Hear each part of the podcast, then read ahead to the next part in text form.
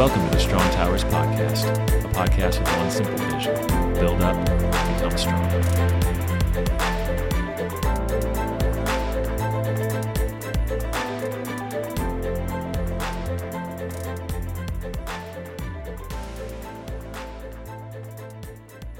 Hey guys, and welcome back for another Strong Towers podcast. Uh, Tom Edwards here with John and Mike, and we're taking a break this week from conversations that we've been having around personal development and, and kind of this arc that we've had going this last season um, to just talk a little bit about some of the things that are going on in in the world and in our country right now.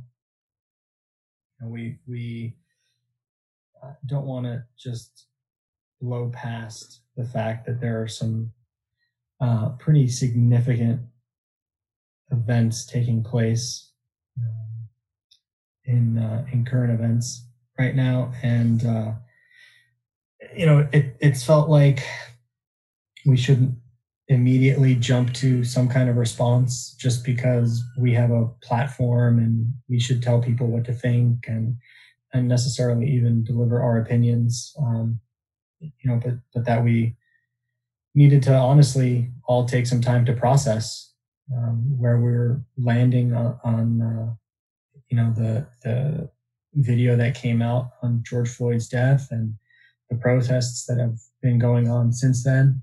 Uh, and uh, so really that's that's kind of honestly what we want to do tonight is is just to kind of process some of our thoughts and emotions and uh, the things that we've been feeling and um, hopefully open up uh, that conversation for for you guys uh, to be had in in a way that is um, productive and can allow you to feel heard uh, can allow you to feel like you don't need to have answers right away um, but that can uh, at least get us engaged in all the things that are taking place um, around our nation. And I think on the front end, too, we're just going to preface it with a general request for kindness and understanding. Um, because we're, as we're all processing this, uh, you know, we're all choosing to process in different ways. You know, some have taken immediately to social media, and that's not a bad thing. Um, and some have chosen to wait and and gather their thoughts, um, just because not even the the rush to judgment, but more just the taking time to to think and and craft a response that's accurate. Um, you know, I, I know that it's my desire is always to have something to say. You know, a, as a teacher, right? When a kid asks a question, you hate saying "I don't know" or "I'm not sure." Uh, and yet, so often in teacher school, they tell you that should be your first response about half the time is, I don't have an answer. Let me get back to you. Or I'm not entirely sure. Let me go learn a little bit more myself. And yet at the same time, there's this, I think, deeply embedded desire to know and and to be able to respond um, with accuracy or with truth or w- whatever. And it, it worked out well that all three of us were sort of in the same place of let's let's not jump right on this, not out of fear, but just let's try to figure out what we want to say. And unfortunately, I mean, we're we're more than a week into this now, and I don't know that we're still all that sure. And I think that's part of what we're appreciating about the time that we're in. You know, we're three months into a global pandemic, and despite the innumerable Zoom calls and things like that that people have become accustomed to, it feels like there's still just a general sense of shoulder shrugging when it comes to so what's happening? What's next? And it feels very much the same as we're having these conversations now. And again, like, thank God we're having these conversations. You know, especially as someone who teaches history, it, I love when I sit in a room full of teenagers and we get to things like the civil rights movement or the slave trade or anytime there is oppression of people because of the way they look. And I love it when teenagers look at me and go, why would people do that? I mean that that alone makes all the other days where I want to pull my hair out in frustration worth it to know that there's hope. That there are people that just look at other human beings and just see another human being. And yet, in the moments of trying to process this on a, a national level or a community level or you know, whatever, and dealing with everybody's backgrounds and everybody's baggage and everybody's hurts and everybody's experiences, it just sometimes like it feels hard to take all of that and wrap it up into coherent statements other than the basic truths of this is wrong. It should not have happened. But then it feels like so very quickly you end up getting to things like, where do we go from here? And I think that's probably where we're finding ourselves now. And I think that's what we wanted to use this space for is again, we're probably going to say some things that are stupid. We're probably going to say some things that are only half thought out. And so, again, we're just going to ask for kindness and compassion and understanding as all of us as human beings try to process where we are. Um, but just to give space to talk through where we are. So, where are you guys?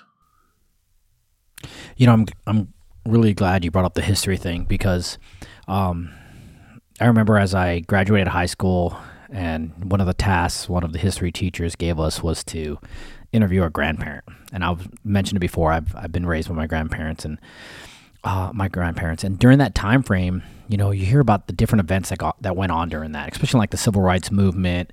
Uh, you know, being being you know, I identify as Chicano, so I you know I listened to you know the stories of you know Cesar Chavez and all the things that were going on in California during the time.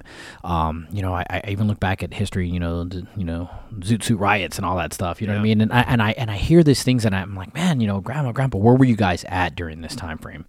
And you hear these little like stories of of things that would never have been shared with me, right? These these moments of you know just small stories that my grandfather, and my grandmother shared with me, and I think to myself like, in two or three generations from now, when my or you know next generation when my kids have kids, and I get interviewed about the same time about 2020 and yeah. the global pandemic, and um, you know I've heard it this uh, the statistic that this is the largest civil rights movement you know in the past what six decades or something like that since, and so You know, it makes me wonder like even something as small as as what my actions are today makes me wonder well what am i doing to to either be impactful or just even to to understand the situation more?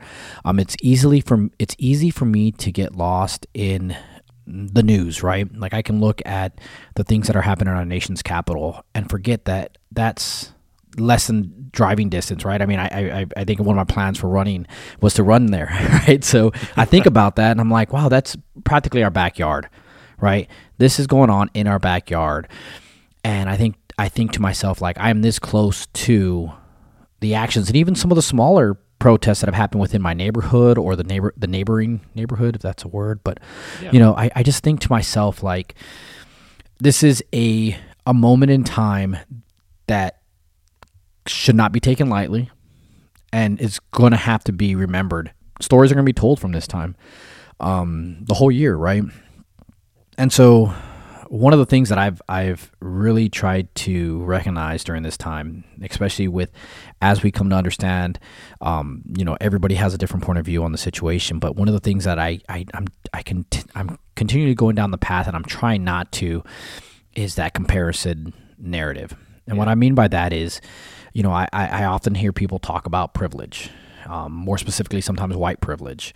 And I tend to sit there and I listen to this and, and I'm and I know that yes, I have I have had privilege in my life, but I've also had obstacles or, or, or disadvantages in my life. And and I think it's important for us to also recognize that somebody's path to where they got is not as easy or not as hard as or I guess you shouldn't compare it to to yourself right? It's really yeah. easy to say, "Wow, you had it this easy.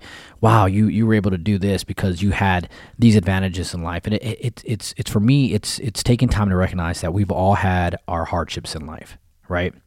And not to take anything away with the situation, but to recognize that hey, we we should look at the similarities in in our in our struggles and applaud our successes And I guess that's the thing that gets me is like as and I, and I've had this conversation with with both of you. As a Hispanic male, I have had situations where I've had, you know, pulled over by a, a cop in Louisiana and, and the first question was, Do you speak English, boy? And it, it had never I had never experienced anything like that before. And to to to actually like have it firsthand as as maybe I grew up in, in Oz in Southern California where so many cultures are mixed. I mean, you have, you know, a, a, black kid skateboarding, ordering Korean tacos in Spanish. That's the way Southern California is, right? And so that was, I think, one of my first, I guess, scenarios or op- like times that I actually recognized that, wow, there are people out there that are immediately going to see the color of my skin and assume certain things about me Yeah.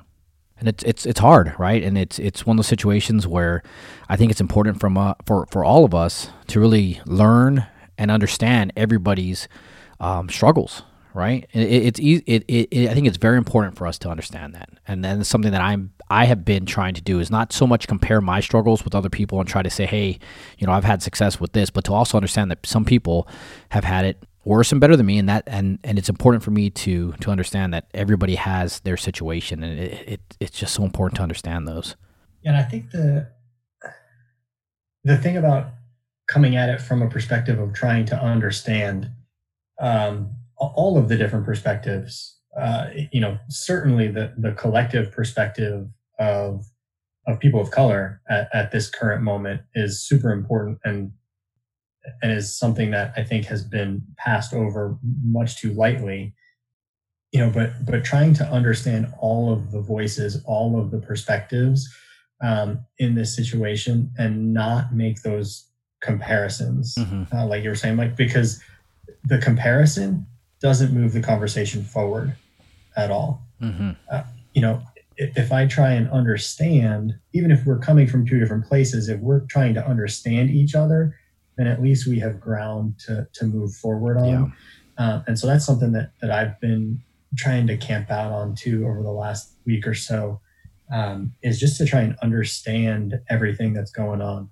Um, you know, my my background is very different than yours, yep. Mike. You know, I, am a total white suburbs kid. Um, there were there were a couple of black families in my high school, and and I didn't even go to that big of a high school. Um, you know, but but there were a few few black families. I think I, I remember one Hispanic kid. Um, you know, and then and then the rest of the the Hispanic people around were you know were the migrant day laborer kind of guys. Um, you know, so so a very different experience. Um, and so I don't have that that firsthand knowledge of what that looks like, and and I'll never have that firsthand knowledge of what that looks like. Um, but the other piece that that I really had to step back and try and understand um, where people were coming from, because I do think this is is a a momentous time in history, and, and I do think that uh, there is the potential for real change to happen. Um, but I, I, felt rising up in me something that the, the last time I felt it was after 9 11. Um, and it was just an anger my, like my initial reaction was an anger and not necessarily over what happened although in both of those cases it was a, a horrible thing that took place my anger was actually at all of the people that were coming out now in support of or or you know uh, uh, you know voicing their opinion of of after 9-11 it was patriotism and american flags and all this kinds of of stuff. And um you know it, don't need to go deep into my story but you know my story is very much wrapped around patriotism and the military even though i, I didn't uh, end up serving um, and we always flew a flag outside of my house um, growing up and so you know when people started doing that after 9-11 i was like well, where were you guys? Like, why is it okay now?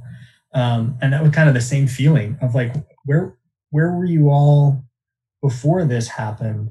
Um, you know that that now why is now the moment that everybody is is coming out um, and really seeking change because it does feel different this time and, and I, I think part of that is just the extreme nature uh, of of uh, George Floyd's death, but um, but that like that was my initial feeling. I was like, that's that's not going to help. You know, that's not going to help the conversation move forward. Um, because it's not coming from a good place for me either. You know, that's uh, kind of a cynical way of of approaching it instead of trying to hear the stories and understand what's going on. Yeah, and two of the things that you that you touched on, Tom, were things that I think have definitely been affecting me in the midst of all this. And one is just trying to stay present to I mean the the reality that I I don't know what I don't know. Right? Like there are perspectives that it is impossible for me to have. There are life experiences that it is impossible for me to have. I will never get to be a black man or a Hispanic man in America. I will never get to be a white woman in America. Right? There there are just perspectives that I will never be able to have and to think that I understand them is a bad place to start. To think that because I can cognitively wrap my head around a couple of concepts or hear a few anecdotes and begin to apply you know a broader understanding to that create a framework around it. T- to begin to think that because i've heard something or have read something that i now understand something. Uh, again that seems to be a fundamental desire in us. People hate not knowing stuff. People hate looking stupid. People hate looking unaware. People hate looking ignorant. And yet at the same time, that's kind of our lot in life. That we really only get a narrow sliver of the entire human experience to call our own. And I think we so easily lose track of the fact that there are so many other equally valid experiences that we'll never get to have. And if you're lucky, you maybe get tastes of it, but they're not going to be the same. So, like, I can tell, you know, the story of the time that, uh, so I shared way back at the beginning of season one when I first moved out to Virginia. I got married and then very quickly and very painfully got divorced. And my buddy that I played volleyball with saved me. He's like, You're, you're going to come live with me and my wife, and we're basically going to take care of you uh, until you're back on your feet. And so, one of the things that he did to take care of me um, was he took me back to East LA where he grew up. Um, because he was Hispanic and he grew up in the barrio in East LA. And he's like, You're gonna come back and hang out with my mom with my mom and my dad. We're gonna go to Disney because you've never been to Disney. But I'm gonna show you I'm, I'm gonna show you my home because we've been friends for a while and we just need to get you out of town for one. And we need to get you to California because you've never been. And and I just want to share this with you. And so we stayed in his mom's house and you know the the cart came by with the corn on the cob done in a way that I had never seen at any fair in Wisconsin or Illinois or any place else in the Midwest. And you know, we went to the we went to the markets and I was the only white person for miles. And again, that that's a sliver of a sliver of an experience, but it gave me 30 seconds of awareness of what it's like to be the person that doesn't fit and to see the looks directed at me that are based entirely on how I look. And again, this is not a an apples to apples comparison. Right? And but it, it was a moment of understanding beyond my normal experience. And you know, the times that I've gotten to travel with students and take them overseas and take them to places where English is not the normal language or where white is not the normal color of skin and having a shared experience with people who now suddenly go from being the majority to the minority and you know embracing that tension of it feels like we don't fit and yet we're still trying to interact with people and engage with people and go about our daily life but suddenly it feels weird. I mean it's a sliver of an experience but it, it helped to broaden the usual sliver of experience that we have and you know like tom you were saying with with 9-11 it feels like people have moments like that where they suddenly realize something more broadly about the world around them. And everybody has their moment when they realize that something is not as it was before. Uh, and it's kind of like the new car phenomenon, right? You get a you get a new car or a new used car or what you know, it's new to you, and you drive around, and all of a sudden you're like, "Holy crap!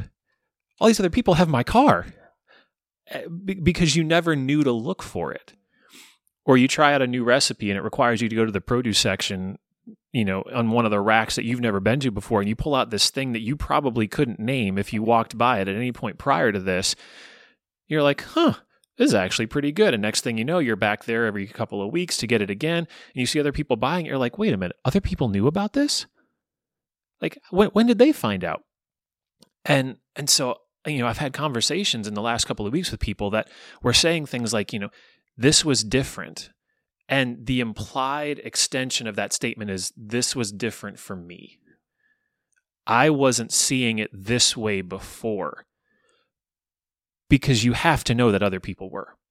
You have to know that if it wasn't George Floyd for them, then just a little bit earlier, it was Breonna Taylor or Trayvon Martin or like, or the 60s or the 50s or the 40s or the 30s or the 20s or anything in the last 400 years was their moment of this is not this is different. This is not what it's supposed to be. And and so i love i love seeing the growing you know getting to critical mass to where there's enough people that have had their experience that informs their opinion in a new way that says this is new and this isn't the way that it's supposed to be.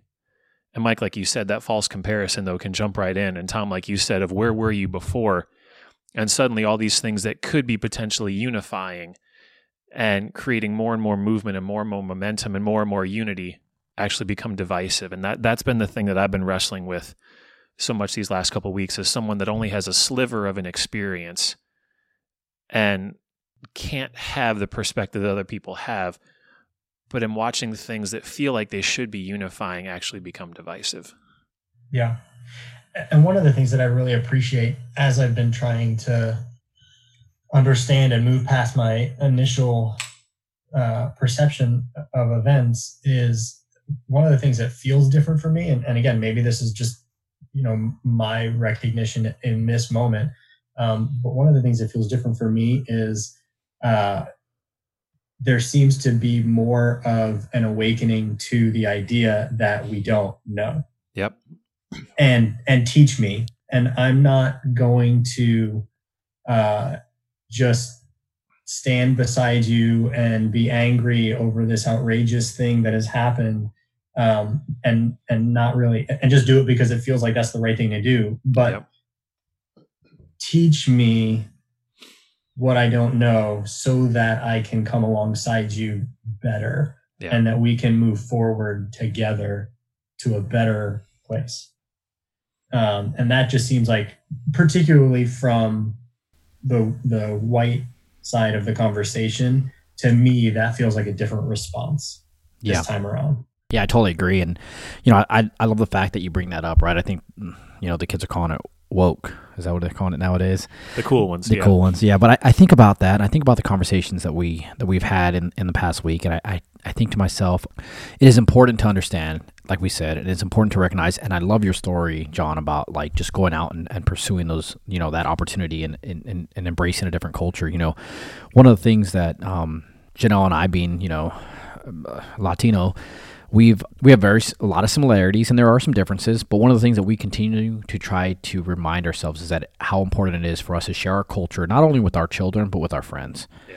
um, every year we do a tamale party at the at christmas and it was initially the way that started out was I was missing home. I missed my grandmother's tamales. And so I called grandma up. I said, Hey, walk me through it. And I literally, on the phone, because there was no FaceTime at that time, and we were going, you know, mm-hmm. step by step on how to make these. And it was definitely harder on the East Coast getting the same ingredients on from the West Coast. But I, I, I did it. I made my first, like, you know, two dozen tamales. And Janelle and I, you know, we, we, we ate them and we enjoyed them. And, and, and the first reaction was, I need to share this with my friends. Yeah. I need to, I need them to know where I came from because maybe I'm speaking from the fat kid, but by by sharing food with my friend was a way to not only show that I love you guys, but to also show you, hey, this is this is where I, I come from. And so that that little weekend of making tamales with with my wife, you know, blossomed into into our yearly tamale party. And I think of how important that is not only for my children to see that like one taking care of your community taking care of your friends um, you know sharing and embracing your your culture and your differences um, but also like accepting other people, right? That tamale party last year turned into it's not just tamales, it's not just empanadas, but we also said, hey, you know what? What are some of your family favorites from the bring those you know let's bring those those plates those those those meals those those entrees to the table let's all share our culture with each other during you know christmas let's let's let's, let's take that time and yeah. and I, I was i was having this conversation with janelle and i was just telling her like wow that that to me is what i love about I guess being different, you know, being able to share a part of me with people that probably, like you said, Tom, have never experienced what a tamale was until probably, you know, maybe you had it once before on a menu or something like that at Plaza Azteca. But now I get to be able to share that with you, right? Now I'm able to share what, what, you know, what to me is my way of, of how my grandmother showed love to me was, was with through food. Yeah. And so, um, you know, I, I, I love that time and being able to share that. One of the things that I am having a hard time with though is, you know, being prior military and having so many um, family members in the police force, it is hard for me. It's not as simple as it's either this or that. I I 100% believe the police were wrong in in in, in their actions, but I don't want any harm to my brother-in-law. I don't want any harm to my family members that are in the police force. But it is hard, and that's a scenario, and I'm not yeah. sure how you guys feel about this. But do you guys find yourself like, and it's hard to say middle ground because, and I I find myself in a, in a lot of conversations being middle ground, and I know that's a terrible place to be, but it's I feel like my whole life I have been in a scenario where I am, and I and I and I'll say it bluntly, I'm not white enough to be white, and I'm not Spanish enough to be Mexican, and that is a hard place for me to be in. But I know there's other people out there, and I know there's scenarios where where we're all different and i and i guess like that, that the question i have for you guys is you know it's not as simple as a and B, you know, left and right. There is more to understand about the scenario, and I, I guess those are the questions. And John, I'm so thankful that you've, you know, have really taught me that to ask those second questions because it's important, especially now, to to have a better understanding and and ask those follow up questions. Well, like we've talked before, I mean, again, it just seems like another default human characteristic. We're so much more comfortable with the binary option right? Right. The, you know, I can't drive 55, but I can either have my foot completely off the gas or I can floor it. Mm-hmm. And especially in moments of trauma like this, you know, in, in moments of outrage, in moments where a wrong has taken place, Uh, it is exponentially more difficult to try to have any sort of measured response that takes in all the different characteristics of a multiplicity of situations and instead just be like, you know what? I'm going to burn everything because that's just so much easier. Or I'm going to do nothing because what could I do? You know, nothing's going to change. Or the default of, you know, always defend a particular side, a particular group, a particular perspective because that's that's easier. And and I appreciate, you know, where you were going with with what you were saying about family because th- things really start to change when they become personal. And especially when things become personal on both sides of any issue. Right? When you have loved ones and family that are on both sides of the political spectrum, when you have loved ones and family that are on both sides of a racial divide or a socioeconomic divide or a you know, whatever, that suddenly starts to force you sometimes to see both sides or at least to see that there are people that you can love on both sides, even as you vehemently disagree with what they believe.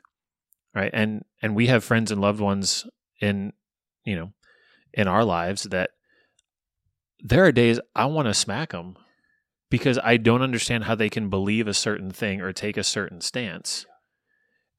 And yet 24 hours later, when they call me or I call them about something totally unrelated, and I'm reminded yet again of how they're really the most wonderful person on the planet. Like it's just it's I, I almost hate the fact that this human experience is this complex that you can't just write people off or people groups or topics or whatever. You know, most of the time you can't write them off as they're all bad or they're all good or they're all right and they're all wrong again, we I feel like it's pretty easy to identify moments, right? You should not kill someone. And then after that, it's you, know, you, you can't make blanket statements about people of all one race. And you can't make blanket statements about people of all one occupation. Every occupation has people that suck at their job.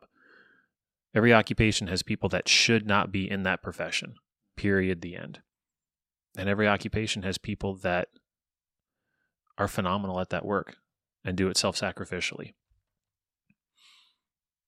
And every every people group and every you, were talking about privilege and it was reminding me at the the school that I teach at we used to do this thing called challenge day. And it's similar to the the privilege video that you may have seen rolling around social media but you line up a group of kids and you start asking them questions about their backgrounds you know things that have nothing to do with their performance and everything to do with where they've come from or what they've had access to. And it starts to create this very imbalanced line of people that are further ahead than others um, simply because of what they were born into. And we used to do that that experience. We called it challenge day at my school. We did it for a few years. We take a couple hundred kids out of the classroom for a day take a dozen or two teachers out of the classroom for a day and you experience it together as people, not teachers and students. I mean, you can't get away from the older people and younger people, but you know, you do it together. And you all start on the baseline on the basketball court in the gym and they start asking questions and you start taking steps. And it it I don't want to use the word lightly, but I mean it sincerely. It, it's a life-changing moment to start to see the stories of the people around you unfold simply spatially and to see what people have overcome to get to where they are and to see what people are still having to overcome to continue to move forward in their life. And it's just, it's not simple. It stops being simple at that point to define people based on one characteristic or one opportunity or one challenge. And they're they're beautiful moments to have and they personalize people for you. And like you were saying before you know it's not about comparison and it's certainly not about false comparison. You know there are challenges that I will never have to overcome in my life. I will never have to be an ethnic minority in America I will never have to be a female in America I did have to be poor in America I did have to live in a trailer park in America and not by choice. I did have to live through divorce and not by choice. And so it feels like as soon as we start to th- feel threatened by somebody else's challenges, as if they're taking away from our own accomplishments, we start to lose the narrative. We start to lose the reality of their story because we're becoming so focused on our own. And again, something that should create unity of God, you've overcome a lot. You've you're having to overcome a lot. You are still being affected by a lot. Oh yeah, man, you too. That should be such a unifying thing instead of something that that's threatening. Mm-hmm. And again, that's just that's one of those things that I'm wrestling with right now is why do these things have to be divisive? Yeah. Back to your question, Mike, about the like what do we do with good police officers? It's one of those things that that my eyes are slowly being opened to because I, I remember even a couple of years ago the the you know defund the police um, thing kind of started and I was like, oh that's ridiculous. It doesn't make any sense. Why would we get rid of police? Because my experience is that police officers in your neighborhood are there to be helpful um, you know, and, that's not everybody's experience, and and I get that, you know, that that uh, that there are large chunks of American society that that don't view police officers as helpful, um, and then you know, you start to look at some of the the evidence that's out there that actually taking money from police forces and, and putting it toward uh, social services programs actually has a better impact than what those uh, additional officers were having you know and and uh, so starting to think through some of the implications of that. Um, but also, it's such a big question. You know, I, I think we've seen in the news over the last couple of days, uh, you know, for every picture of, a police officer um, that is black diffusing a situation at a protest because he can, uh, you know, commiserate with with the, the emotions that the people are feeling in that protest. Uh, you know, for every one of those pictures, there's a picture of a black man in uniform being spit on because how dare you be standing in that line over there and not standing over here with us? Um, you know there's there's not a simple uh, you know we need more black police officers or we need less police officers or we like they're just big big big questions and, and i think john what you were saying about needing it to be made personal and real uh, is that's just where we have to land. Um, you know, we we can't. The question is too big for anyone to say they have the answer, and the only way that we're going to be able to to move in the direction of some solution is if we all have some skin in the game. Yeah, and and again, you know, the the more personal things get, I think the more we're able to begin to broaden our perspective. Um, you know, also mentioned back at the beginning of season one that Brooke and I were on this journey of adoption, and um, you know, trying to get our house renovated has stalled that. Not to mention COVID. Um, but you know, we're planning to adopt from a place where the kids that we adopt don't look like us. And as part of the process of adoption that that we've undertaken, I mean, there's had we've had to spend time with people that understand what what that looks like that have conversations with us of you know here are things that you've never had to experience before but you need to start getting ready for it. You need to start getting ready for when people walk up to you and ask you awkward or just outright blatantly offensive questions about these kids that are yours and why they look the way they do versus the way that you look.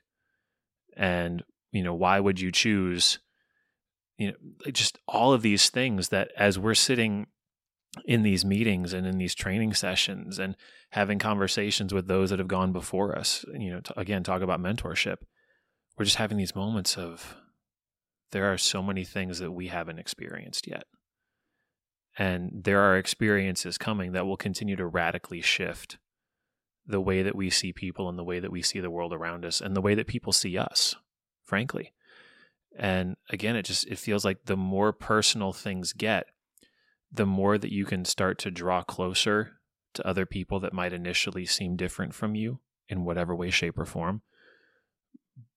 But the more that that drawing closer, the more that that unity will continue to be opposed by people that either don't have that perspective or can't have that perspective or frankly don't want to have that perspective. And that just, again, things like that just, they frustrate the crap out of me. And the fact that I'm able to say that effectively as lightly as I just did, that as a white man in America, I can complain about being frustrated by that. Again, like that, I'm painfully aware of how that could sound and yet it, it's it's the only perspective that I can have. But as I have these new experiences that continue to broaden my perspective, my understanding of what I have and what's real in the world around me continues to expand as well. So I think um, I think we'll just kind of park out there for a little bit. You know, like we started this, we definitely have felt the need to, to take time to process I think all three of us still very much feel that need. Things are, are still changing uh, on a day to day basis. This movement kind of picks up steam, and and uh, John, I think you, you use that phrase critical mass. That it seems like the call for change is just it's becoming inescapable, and so you know, even if it's just time to process how do I get involved? How do I educate myself? How do I change? Uh, I think we all just we need to take that time. It, it's not a moment in history that, that you want to just let pass you by. So we would encourage you all to to have conversations, sometimes hard conversations, with the people around you, just to understand, to come at it from uh, from a perspective of uh, seeking to love people and understand people, be right or be wrong, um, but to to try to move that conversation forward. We love you guys. We appreciate you, and we'll see you back here next time.